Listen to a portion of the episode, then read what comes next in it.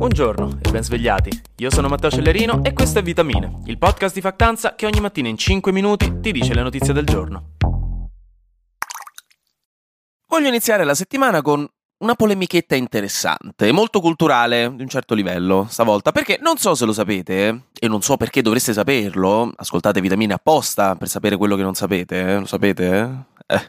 Pier Francesco Favino, durante un'intervista al Festival di Venezia, alla mostra del cinema di Venezia, ha parlato di Ferrari di Michael Mann, che è un nuovo film molto atteso, un biopic su Enzo Ferrari, il famoso creatore della Mercedes, chiaramente, il fondatore della Ferrari, che è interpretato da Adam Driver, un famoso attore americano, e Penelope Cruz, tra gli altri. Favino si è detto stufo del fatto che attori non italiani interpretino ruoli di italiani, come è anche successo in House of Gucci, per esempio, questo è l'esempio più ovvio di tutti, dove c'era sempre Adam Driver e Lady Gaga. A Favino questa cosa non piace, un po' perché ritiene che gli accenti che vengono tirati fuori siano peggiori dell'accento di un paesino toscano, secondo gli abitanti di un altro paesino toscano situato a 10 km di distanza, perché o usano un accento italo-americano, questo in America, non nel paesino toscano, perché o usano un accento italo-americano che è carino da sentire in un film gangster con De Niro negli anni 90, però non è esattamente carino da sentire in un film che parla di italiani.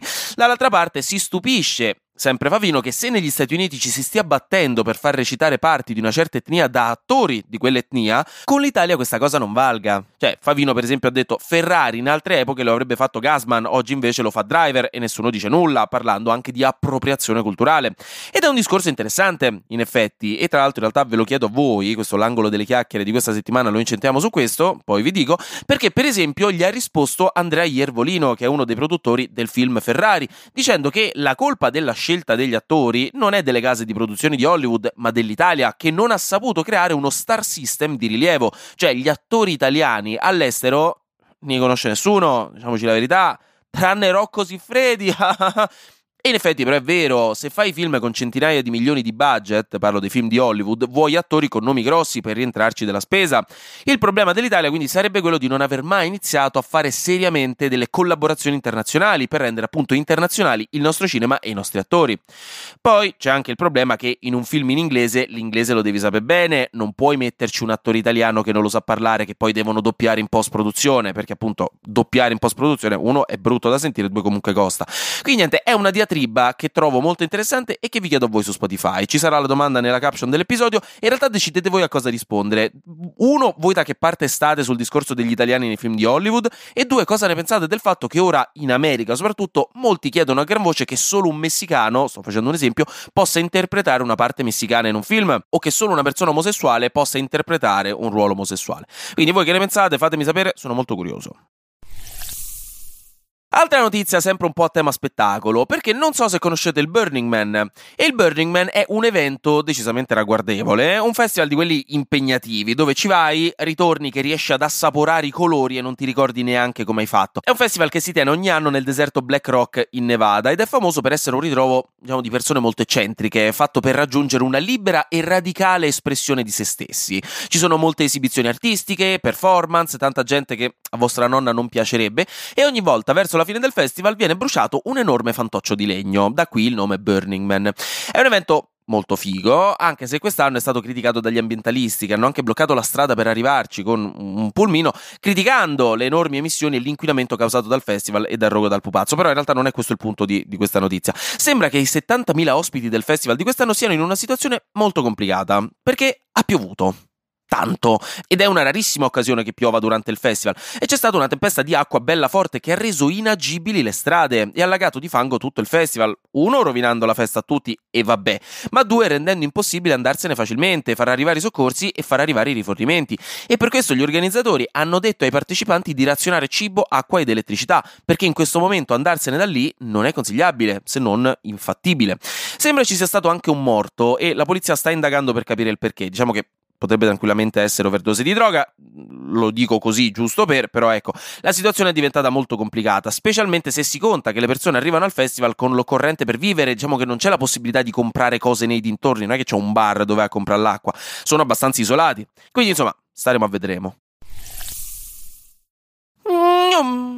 Flash News. Zelensky ha deciso di deporre il ministro della difesa Retnikov per sospetti di corruzione e intende sostituirlo con Rustem Umerov a capo di un fondo ucraino per la privatizzazione di asset statali. In Niger si è tornati a protestare pesantemente nella capitale Niamey con migliaia di persone fuori da una base militare francese che hanno chiesto a gran voce il ritiro delle truppe francesi dal territorio. Infine, le prime indagini sulla tragedia ferroviaria di Brandizzo sembrano iniziare a confermare la tesi per cui sarebbe stato dato il via libera agli operai in maniera sbagliata, quando ancora il via libera in realtà non c'era perché si sapeva che sarebbe passato un altro treno. Quindi la pista del grave errore umano si fa sempre più calda.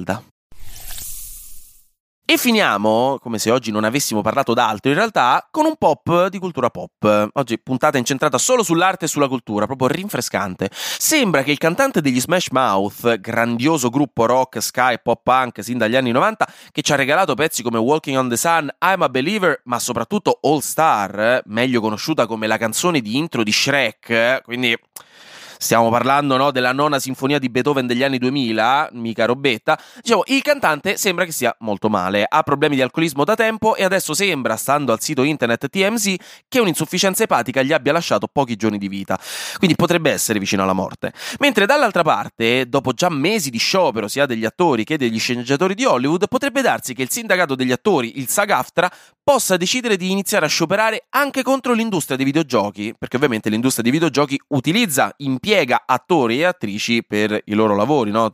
per metterci la gente dentro i videogiochi.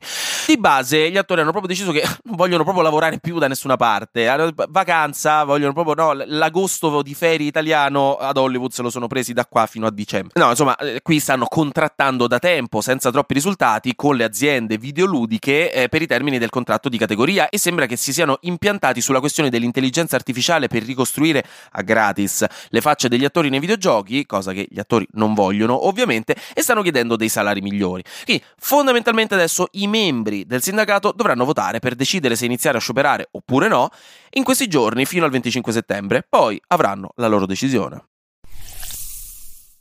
Anche oggi grazie per aver ascoltato Vitamine. Noi ci sentiamo domani perché sarà successo di sicuro qualcosa di nuovo e io avrò ancora qualcos'altro da dirvi. Buona giornata e buon inizio settimana.